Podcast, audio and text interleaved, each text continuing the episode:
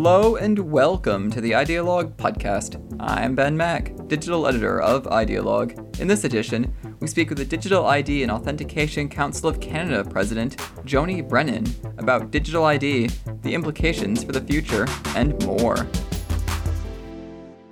Thanks so much again for taking the time to speak with us. It's fantastic to be able to have the opportunity to chat with experts from around the world who can really tell us sort of where we're at in New Zealand compared to the rest of the world, but also to learn about what's going on in the rest of the world, whether that's in the digital space, whether that's in innovation, design, really anything. And it sounds like some of the stuff that you're doing is absolutely fantastic. And so I guess that's the natural place to start is if you could tell us sort of a little bit about yourself and some of your work.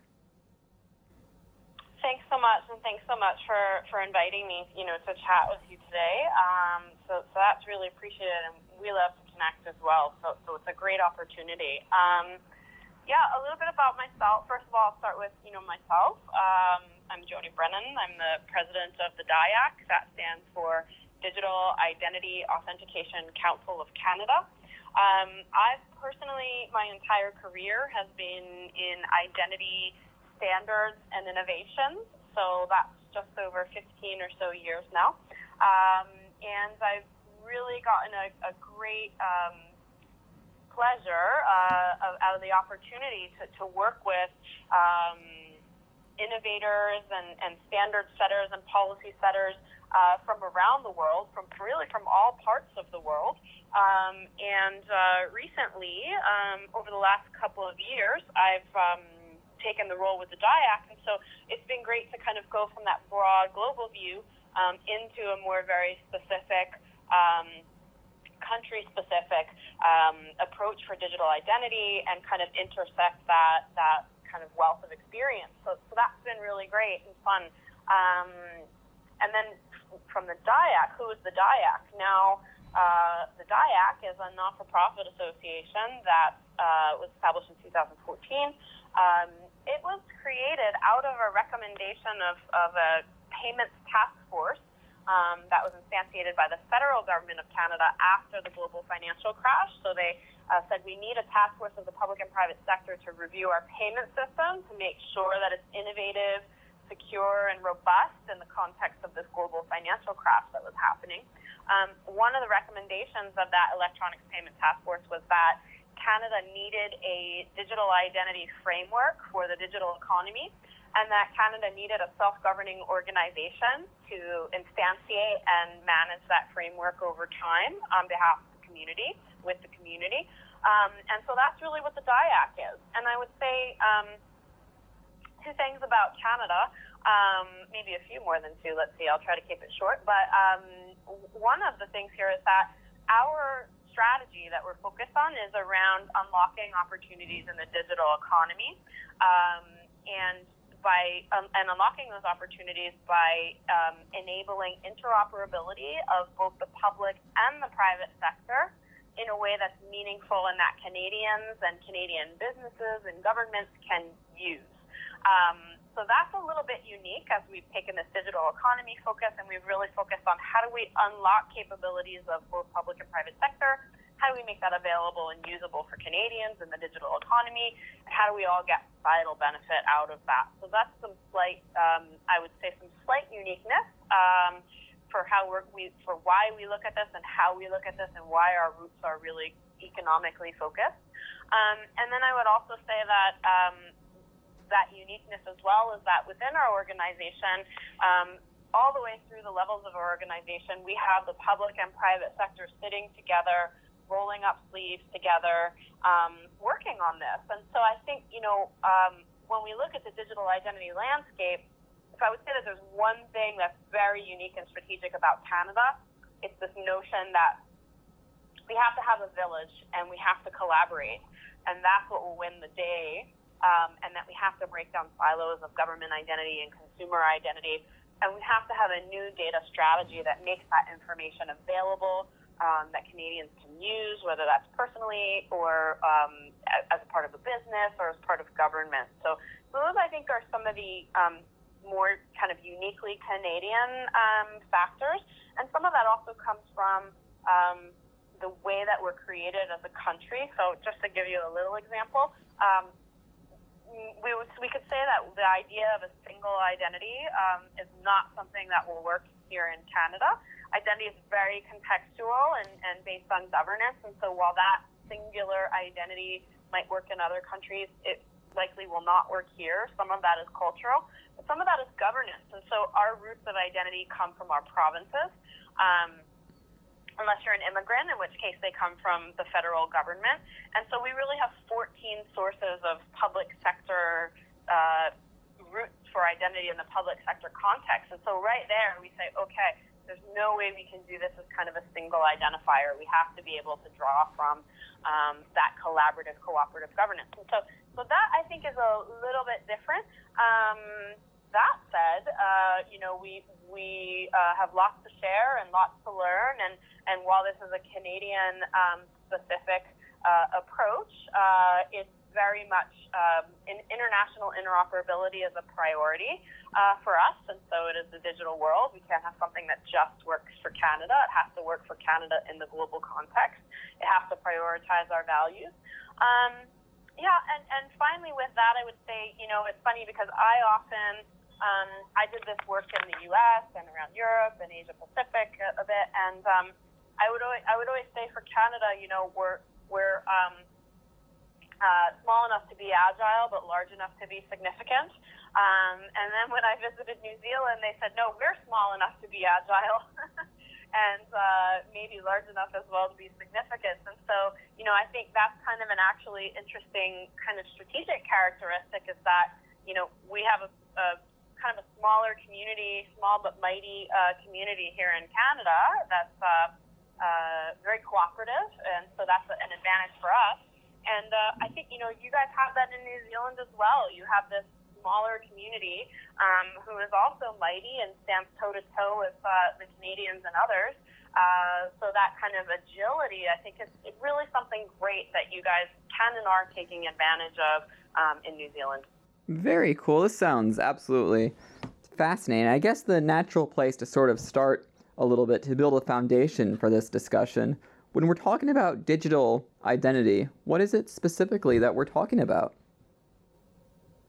Yeah, it's a great question. Um, and in fact, it's a question we even talk about in the identity communities because some people have slightly um, different definitions. But uh, when we talk about identity, we can really think about it as kind of the sum total of attributes about us and, and how those attributes, things like uh, what's our birth date, uh, where are we a resident of, um, each, each of the, what's our name, each of these attributes, um, when put together, um, is a representation of us. Um, and so uh, I kind of think of identity as a, as a bag of these attributes, and we put them together in different ways to represent ourselves in different ways in different contexts. Um, so identity is really the sum total of all of that. And so um, digital identity is everything from proving um, that I am a unique individual that um, uh, that I can be named, perhaps, but it's also proving that I'm the same individual that's visited you multiple times. Um, but digital identity can also be, hey, um, we need to know that you live in Wellington in order to get access to this deal um, or this, this benefit or this service. Um, and so, can you show us digitally that you have kind of a token, if you will, that says that you live in Wellington? And so, sometimes identity is actually not about can I name this person by name? Can I recognize them in a crowd? But it's about do they have the right token, the right key um, to be able to get into this community, into this deal, into this benefit? Um, just as we would often maybe show our driver's license uh, for those purposes, even though it's not a DNA card. Um, sometimes all we're looking for is a specific piece of information, and we want to data minimize and have privacy. So um, it's a collection, I would say, of this bag of attributes, how they're put together for different contexts, um, functions like proving identity, who I am, identity proofing, um, authentication, what technology have I used to authenticate to a particular community, network, or service. Um, so is that something like Touch ID, user ID and password, maybe capping a smart card as well, um, or biometric recognition? and then authorization. So, um, did I get the right notice, and did I give the right consent? And now, which uh, which things do I have access to um, once I've proved uh, those things about you know who I am? Do I need to prove who I am, or do I have the right kind of token to get through that door? So it's, it's actually quite a big space, and so when we talk about digital identity, sometimes it's very challenging, and so um, people kind of tend if they're not in the community, they kind of tend to want to go right to user ID and password. And user ID and password is a very small sliver um, of, of, of something that's broken um, for the internet, uh, something that we're working as a, as a global community to fix. Uh, but what is digital identity is a really can, can be a difficult question to answer. So one of the things that we did in the DIAC um, is we've actually uh, developed a paper uh, called the Economic Impact of Digital Identity in Canada. Uh, because we find that, you know, if we're talking to, for example, members of parliament, um, their primary concern is their constituents. And maybe their constituents are farmers, for example, and they can say, well, why should I care about this digital identity stuff? I care about farming. Um, and so what we know is important is that we have to be able to communicate not only what is digital identity, but why is this important? How are you going to save hours in your day? How are you going to save time? How are you going to reduce fraud? How are you going to enable communities that can be really um, separated? So we have a lot of space in Canada. We have people that are in the cities, but also in very remote locations. Um, so kind of binding digital identity as a concept to why is this important? What, what efficiencies will it bring? Um, how will it reduce fraud? And, and how will it help everyone? I think that's a really important message to tie together when we're talking about digital identity. Fantastic. And it almost sounds like something you're alluding to a little bit there. Correct me if I'm wrong, but it it sounds like it's a massive space, but it's a space that people, at least the general public, seems to not think about possibly as often as we should. And I'm wondering what your feelings are about that in terms of like why aren't we thinking about it as much as we should? What should we be thinking about? All that kind of stuff. I think that's a great question and very perceptive. Um, so I would say that I often say that digital identity is the most important thing that people don't think about until they have to. Um, and so, you know, if we have, let's say, a startup incubator and they say, we've got this really cool product and we want to do it. And so they create all this product and there's service and they, you know, kind of go through all the motions. And then maybe at the end they say, oh, we need people to be able to log into this thing, or we need to be able to know that we can trust the people that are participating. Let's say it's a babysitting service. Well, we want to know those people aren't, you know, dangerous. Um, and so uh, identity is kind of the thing that's often not thought about until it is. And I think that, um, you know, these really might, this might be the time, the time uh, for digital identity. It really can longer. Uh, I think we see big examples of that in, um, you know, the revelations around Cambridge Analytica, um, around IoT, um, uh, pri- privacy and data protection concerns. Um, I think we see that as well um, around uh, around you know we know for sure we have too many user IDs and passwords to manage. Uh, so I think more and more and more, um, I think we even see that in things like uh, the notions around fake news. Where does this information come from? Who does it come from? Uh, can we? How do we then make a judgment on, you know, if we can trust something or not? Um, a, a person, a company, or um, a, you know, piece of information. So uh, I think that while it has been the thing that's been not thought about until it is, I think that the revelations and, and moving more and more and more to digital, people are really starting to recognize this now. So this might be the time um, for digital identity. And if we want to enable digital countries or digital communities, it really is the first step. It's the first step in the um, equation uh, that needs to be able to have an approach. Now, um, to, to the other part of your question, kind of how much should they think about it? Also a bit contextual. So I think that the answer to that really depends on who they are, how much they want to participate. Um, you know, so, but I kind of have this analogy that I use, um, maybe it works for you, maybe not. But uh, I think about cars, and I think that um, for me, a car is like magic. Um, I really don't know how the engine works. I don't know how anything is designed. Um, I just know that when I put the key into the car, I know the rules of driving. Um, I know that generally, you know, how, how to drive, um, what that means, and that the car is going to go. Um, I also know that there is a big community um, for consumer protection and safety, uh, safety boards, that has done the work, the difficult work, uh, to be able to verify that cars are as safe as they can be. They've been designed with safety as a priority, and they're as safe as they can be. Now, the car can you can still drive a car into the ocean if you'd like to. Um, so, so there is a, a degree of you know agency and, and free will uh, involved here, but that the design of the car has really been designed from the start with security and safety um, in mind and protection in mind. And so, so I often think of that car analogy. Now, I mean, am I the right person to sit in the Transportation Safety Board and talk about you know how cars should be fixed? Probably not. I don't even understand how they actually work inside. Again, it's magic.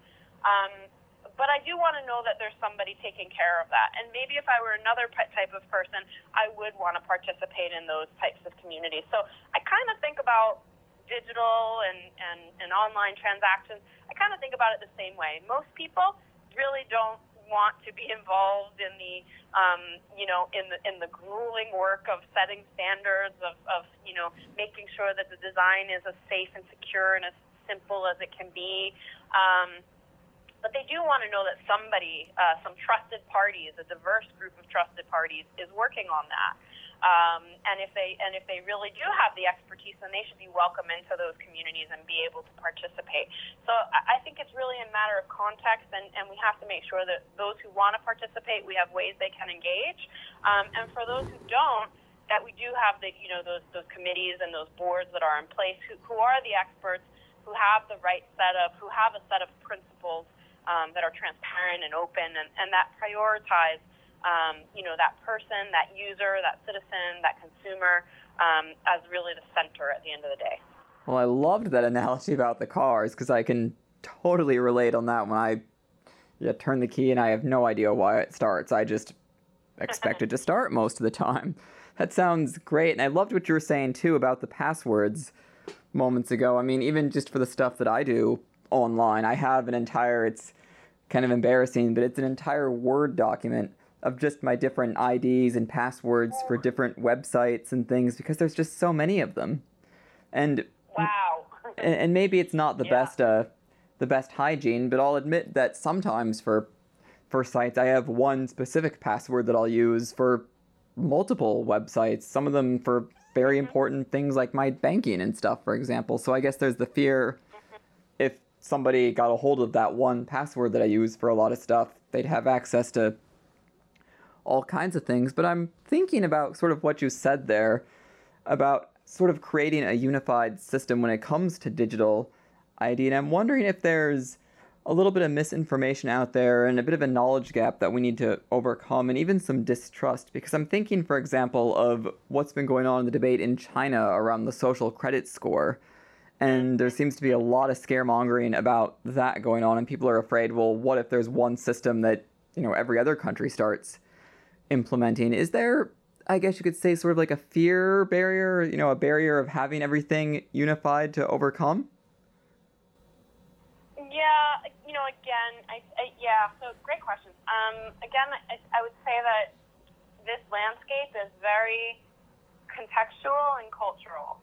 And so, you know, the idea of kind of one ring to rule them all, one solution to solve it all, I think that's that's going to be a challenge again because what might work great in China might be a terrible controversy um, in Canada uh, or vice versa.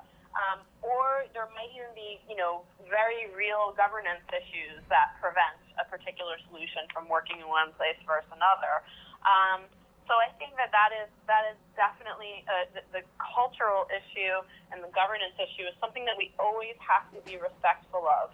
Um, but I also think that you know there there there are there are you know sometimes appropriate fears, and then there are there is also perhaps you know fear mongering as well. And so the best thing that we can do here, and, and, and I'll just kind of relate it back to Canadians, maybe it's similar for um, New Zealanders, but the best thing that we can do is provide um, openness and transparency in terms of the operation and the governance of these solutions. Uh, we can provide standards um, and choice. Choice is a really important feature, um, at least for Canadians. Uh, you should be able to choose if you want to use one method versus another. As long as that method is reasonably as secure as the other, then you can say, okay, well, you know, I could do A or B. Um, so having that kind of a choice is really important for Canadians.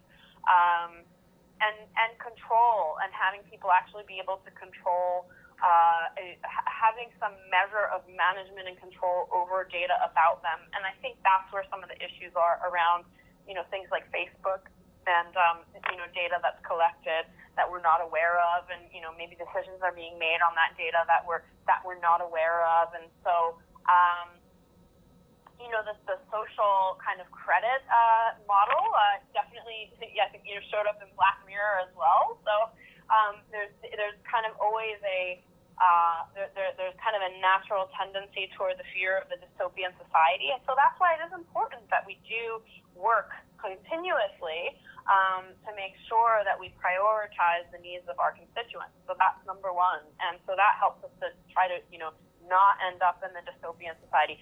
In Canada, privacy is a big, big um, priority. So data protection and privacy um, in the form of privacy and data control, that's really important. Um, in countries like Estonia, um, they look at privacy a little bit differently, and so they look at transparency as a little bit higher in the order of priorities, and so they're more um, leaning towards let's let's make sure that the information is transparent. Uh, I believe it's true that in Estonia, if a policeman or woman, a police person uh, runs your license plate through a database, that you actually get a ping for that. You're you're told, oh, the police person ran your driver's license. So that's kind of an interesting twist on privacy and transparency. Um, I've also worked with others in um, Sweden, for example, who said, well, you know, your salary isn't seen as private information in Sweden. Why, why can't we why can't we use salary as an attribute? Because everybody gets to see everybody's salary in Sweden. I don't know if that's true, but that's what I was told. Um, but for example, that piece of information would be not people in Canada would not want to share that at all unless they decided that they wanted to share that. So um, we have to be careful of the fear mongering. We have to be careful of you know not ending up in the dystopian society either. Um, and really, the best way to do that is to bring as much transparency to the process, um, choice, control, um, and prioritize. You know, uh, determine who we want to prioritize in these ecosystems. In Canada, we want to prioritize Canadians. We want to prioritize Canadian citizens and consumers. Um, and so that that's kind of our, our north star, so so if you will. So, but lack of information does lend itself to fear mongering. So the more collaboration we have, the more information sharing we have, the more transparency we have in terms of what our vision is and how we're trying to get there. I, I, I think that you know um, what's the saying? Sunlight is the best disinfectant. That's really one of the best ways to, to address that issue. Wow. Well, that's getting a ping every time a police officer runs your license plate. That sounds definitely like a pretty radical solution to openness. And you mentioned something moments ago as well, dare I say, the F word, or rather that company whose name starts with an F being Facebook. And mm-hmm. you you touched on Cambridge Analytica and the scandal there, for example, with data privacy and protection.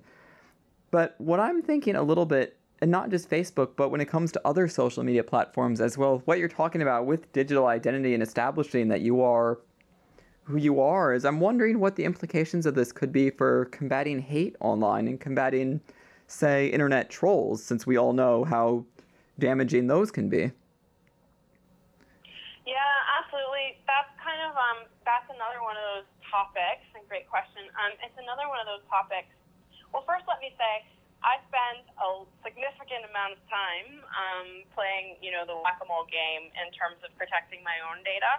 Um, and I have different browsers and VPNs and ad blockers and all sorts of things. And I use certain browsers for certain purposes and other browsers for others. And so it's actually quite comical. Um, but it puts all the burden on me um, and, and how intensive I want to be about that. Um, now, in terms of that um, kind of, you know, combating trolls online, I think that's one of those uh, and, and this is not with you, but I kind of want to use the term false dichotomy here because what, what I want to say is that um, for many years in in this industry, we kind of saw a bit of a battle of the wills between the security people and the privacy people, um, which I think that's actually started to level out. And people like um, Ann Cavoukian here in Canada did a lot of work on resetting the paradigm to say, no, this is a positive sum game. You don't get either security or privacy. You can get both of them. And in fact, they're both tools that help each other. Um, so that was one of those situations that started off as, you know, seeing a real opposition to each other. And I think we've now kind of seen those two kind of come together, at least in the uh, security and privacy, come together more in the Canadian landscape. Now, in terms of battling trolls, I think that might be kind of one of those scenarios as well, which is to say kind of the black or the white, you know, may not always be the case. And so there's a lot of evidence. Um, there's some evidence that having some sort of um, maybe let's separate accountability from identification. Um, and so, um, in order to, uh, if there's a measure of accountability, that's one way of combating a troll. It doesn't always mean mean that I need to identify you that I need to know your name and that I need to know particular pieces of information about you. Now, I could set that as a community. I could say, okay, if you want to be in this community, you have to identify yourself, which some communities do, and you have to verify yourself in different ways, like um, Airbnb would be an example of a community like that, maybe. Um, and so, different communities set their tolerance in, in terms of how much identification do they need, how much accountability do they need, based on what kind of community they are. So I think there's there is a validity to that. One of our members uh, in the DIAC Place Speak actually has created a civic engagement network where um, rather than having public consultations happen via email or insecure web form, um, they actually have a platform where you can enroll yourself and you can identify yourself. You can participate in public consultations for your neighborhood without actually revealing who you are. So there's a firewall between your real identity or who, you know, who you've asserted yourself or proved yourself at different levels to be, and, and but you still can then say, hey, I'm actually a resident in this neighborhood, and so it really matters when I say, do we want to put this power station where the park is? Um, versus, you know, maybe somebody in another, you know, if you're in New Zealand, maybe you you shouldn't be commenting on the park in my neighborhood in Vancouver, um, or we should weight that differently. And so, so kind of separating out the identity, but being able to say, actually, you are a person, you are an entity whose voice should have more weight in this particular community. That's another piece of it. So, so there is a bit in there, and and that does have some effect. I think it's the accountability side. I would say it has some effect on uh, combating uh, those types of trolls and sock puppets. Um, I would also say, though, we do have to be a little bit careful. Uh, we do have to have some care um, and pragmatism in that space as well, because that equation can also be flipped on its head rather quickly. And so we can say, now, if you must be identified in order to participate in a particular community, you may be opening yourself up to risk. And so you could be a um, political dissonant, you could have a differing view, you could have a religion that people aren't particularly a fan of, a sexual orientation. Um, and so there's also evidence, strong evidence, to say that strong identification where it is not truly required actually makes a person more of a target of trolls and um, you know bad actors. And so I think that's one of those places where kind of looking at this in a one or zero or a black and white, I think we don't do ourselves the best service there, but rather look at kind of what are the specifics in these communities and can we achieve this with accountability versus identification? Um, and, and kind of what does that mean? And that might be different from community to community. So I, th- I think that's a, an infinitely interesting topic. Um, and, and managing and combating the trolls is important, but also enabling and protecting the privacy of people who may be targets of those trolls or maybe politically dissonant. Um, that they have a place that they can, can participate as well. I think we, we really have to strike a balance there. Mm, well, it sounds like it's definitely a tough situation to figure out what to what to do about it. And it sounds like you've talked about there are a lot of different approaches, not just with dealing with hate online, but was yeah a lot of thinking going on um, in that space and you know balancing those priorities as well. You know, trolls versus protection and accountability. There's a lot to work with in there. Um, you know, one thing's for sure, this is a, a, a very deep and broad landscape, um, and that's why collaboration is so important. We, we can't, no one organization can really solve everything in this picture. Hmm. Well, it sounds like there's a lot of different approaches, and you talk about the importance of collaboration with stuff that we're doing right now when it comes to digital identity and some, you know, some of the things you talked about going on in Canada, for example, what their approach is in Estonia, what some of those implications might be here in New Zealand. And I guess the natural question, of course, us being Idealog and sort of what we're all about, looking towards the future and that proverbial crystal ball gazing, is what do you think the future holds for digital identity, say, five to ten years out from now? Hmm. Yeah, absolutely. I, I think, you know, I'll just say one of the things I, I had the chance to visit um, Wellington um, last year, uh, I believe around September time frame. So it's just about just under a year ago. Uh, and I was so impressed. Uh, you know, you have an innovation lab there that's working incredibly hard. You have multiple diverse teams from different um, areas of, of um, I, I, was exposed more to the government side of things, um, a little bit of the private sector. So you have a very diverse kind of government, different groups working on the issues there, um, and you also have, seem to have some very enthusiastic private sector folks as well, um, interested to contribute. So, and I, I think at least what I kind of saw when I was present was that there's a lot of great thinking going on in kind of open data and new ways of engaging um, New Zealanders. So I think, you know, there's just great things coming out. Um, if I should come out of New Zealand, um, if I gave just a tiny bit of history, um, uh, and this is for anyone who's super into identity, but um, a long time ago, there was a, a bit of a, we used to think about identity as kind of this one lump thing and um, whether that's proving me, authenticating me, and then authorizing me. Um, and uh, quite a long while back, New Zealand, I believe, was the first country to recognize that those are actually unique and specific functions and that they should be separated out. We call it the separation of the identity from the credential, um, separation of who you are versus your user ID and password or your smart card or whatever credential you have. Um, I believe that actually came out and started in New Zealand, and Canada was close behind. Um, and since then, that that kind of separation has really been adopted, um, I think, widely. And so that was a great kind of area where you know I think uh, New Zealand just beat us, and we came just after, and and uh, you know others have been uh, have recognized that there's a lot of value to that. So. Um, so where are things going? Um, I think you know there's big opportunity for New Zealand. There's big opportunity for Canada. Big opportunity around the world. But uh, I'm really kind of lately interested in um, you know Commonwealth a bit, where we have some commonality in terms of culture and, and also the underpinning laws. Um, I think uh, the, where we're going is to um, a place where um, evidence for identity is moved to digital.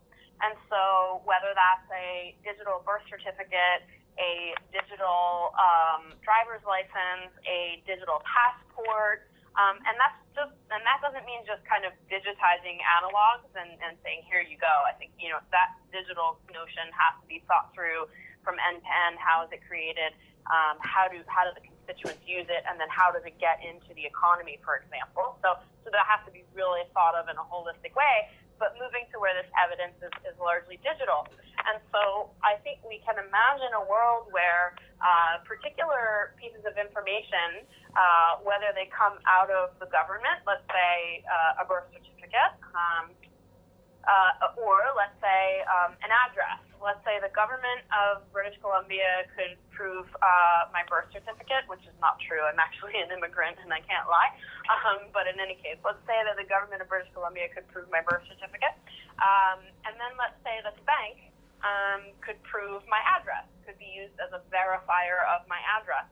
So where we're moving to is getting these what I'll call claims or assertions, these particular pieces of information, having them digitally available uh, for people to use, businesses to use, and for us to be able to use when we want, how we want, um, and for, for as long as we want, uh, without the originator of that piece of cl- that claim or evidence knowing that we actually used it. And so I would say if you kind of looked at this, um, it's actually not very far off from some of the things we do in the real world today, um, which is to say, uh, many times when people try to go into a bar, they'll say, okay, well, you know, let us see your driver's license or maybe even a passport, whatever you have. They'll accept those too. Um, and so we'll show them the driver's license, and, and the government doesn't know that we showed them our driver's license to get into the door. Um, meanwhile, we gave them lots of other information they don't need. We gave them our name, uh, we gave them our address, um, and we gave them our exact birth date versus are you old enough to come into this pub? Um, and so where we're getting to is that we could have these digital pieces of information that we could assert, um, and we could say uh, maybe it's a particular website that you have to be over a certain age. Uh, we could also say, let's, this is a big topic in Canada right now. It's this um, cannabis legalization, uh, decriminalization, and uh, so so there's a lot of talk about how to, if people want to sell uh, marijuana online, how do they prove that you're? How do you prove you're of age, and how do you do that without giving your name or all of the things that you might not want to give. Um, so there's tons and tons of use cases.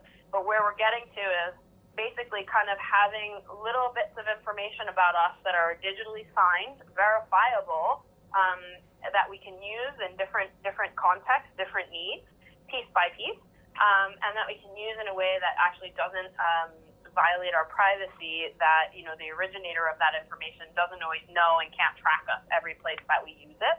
Um, with that, I think we're also, as part of that, uh, we're seeing more and more uh, kind of the rise of networks. And I think um, blockchain is playing a role in that, some kind of a role in that. Uh, different types of blockchains are playing a role in that. So we could see potentially, um, which in fact is a direction that Canada is starting to go, uh, is blockchain enabled networks, distributed ledger enabled networks. Um, where uh, information can be requested to be verified and can be verified. You are in control of which information you provide, um, or sometimes that information is provided outside of the network, uh, but that you can actually now be in control of data about you and use it for specific purposes. So I think we're seeing some, you know, ver- in the technical world, verified claims. This is verified pieces of information about us, using them in networks. Um, some of those networks are permissioned. So what we're seeing here in Canada is, um, in some uh, instances, a, a, a, preference for um, at least to start the networks, institutions, banks, telcos, and governments. Um, with those networks then to grow later. And then we're also seeing some other networks that are unpermissioned, which is, you know, anyone can participate, um, maybe some less accountability in there. Uh, you know, it really depends. Again, it depends what's right for you. But what's key is we should be able to take those bits of information about us and use them in different networks for how we decide, um, and that we should have interoperability there. So I think we're going to start to see the rise of those kinds of models. Um, yeah, and I guess around blockchain, you know, I used to say that it was kind of surprising because I thought that in in all the years that I've been doing this, I've never really seen an outside, what I would call kind of an outside technology come in to the identity space. It's been more handcrafted technologies for identity. Um, and so I said, wow, this is interesting. This is a technology that's actually coming into our landscape, and now we're saying, okay, how will we use it? How you know how will it fit in? Um, we don't think it's going to solve everything, but we think it's a very interesting and compelling tool that can solve parts. Um, but then I kind of realized and changed my thinking recently, which is actually blockchain is kind of the anti-identity technology um, as it was really created, you know, around anonymity. How I can do, how can I do payments without revealing who I am? So, you know, crypto. It's not only cryptocurrencies, but cryptocurrency is an example. Um, so blockchain is kind of the anti-identity um, technology. Um, but so, in fact, it actually, I think it has been a part of our landscape all along, just a slightly different vector. Um, and a lot of the blockchain movement now are looking at, oh, okay, well, maybe we do need identity as part of our um, ecosystem. And so, um, so I think it's incredibly interesting. Um, verifiable pieces of information, networks, um, uh, blockchain, different different types of blockchain technologies playing some role in that. Um, and um, and I think you know all of that will actually minimize the type of data we share, will give us more control, um, and and ultimately uh, will create a better landscape that everybody can participate in. So I think that's where we're going.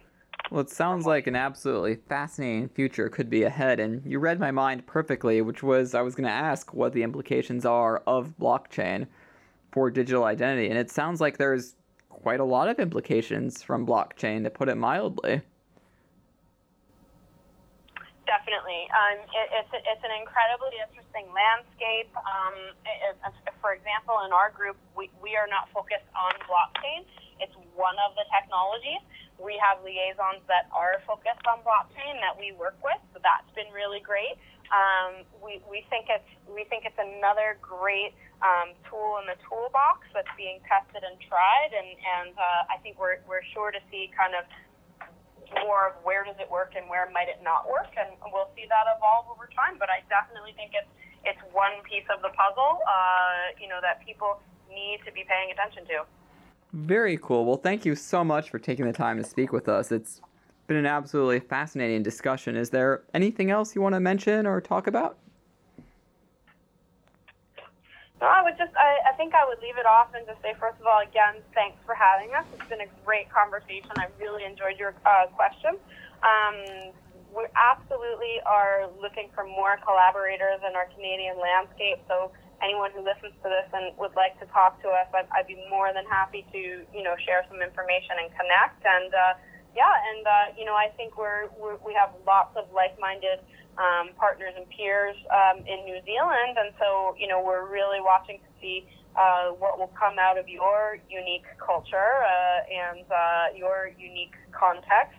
Um, how that will play in the landscape and, and how we'll, we'll collaborate on that. So I'm really looking forward to uh, visiting Auckland in a couple of weeks and seeing your beautiful country again. So thanks again for having us, and, and we'd love to chat anytime in the future. Very cool. Well, if people would like to get in touch with the DIAC, how can they do that? Yeah, they can go to DIAC, that's D like dog, D I A C C dot C A, and those are all C like cat.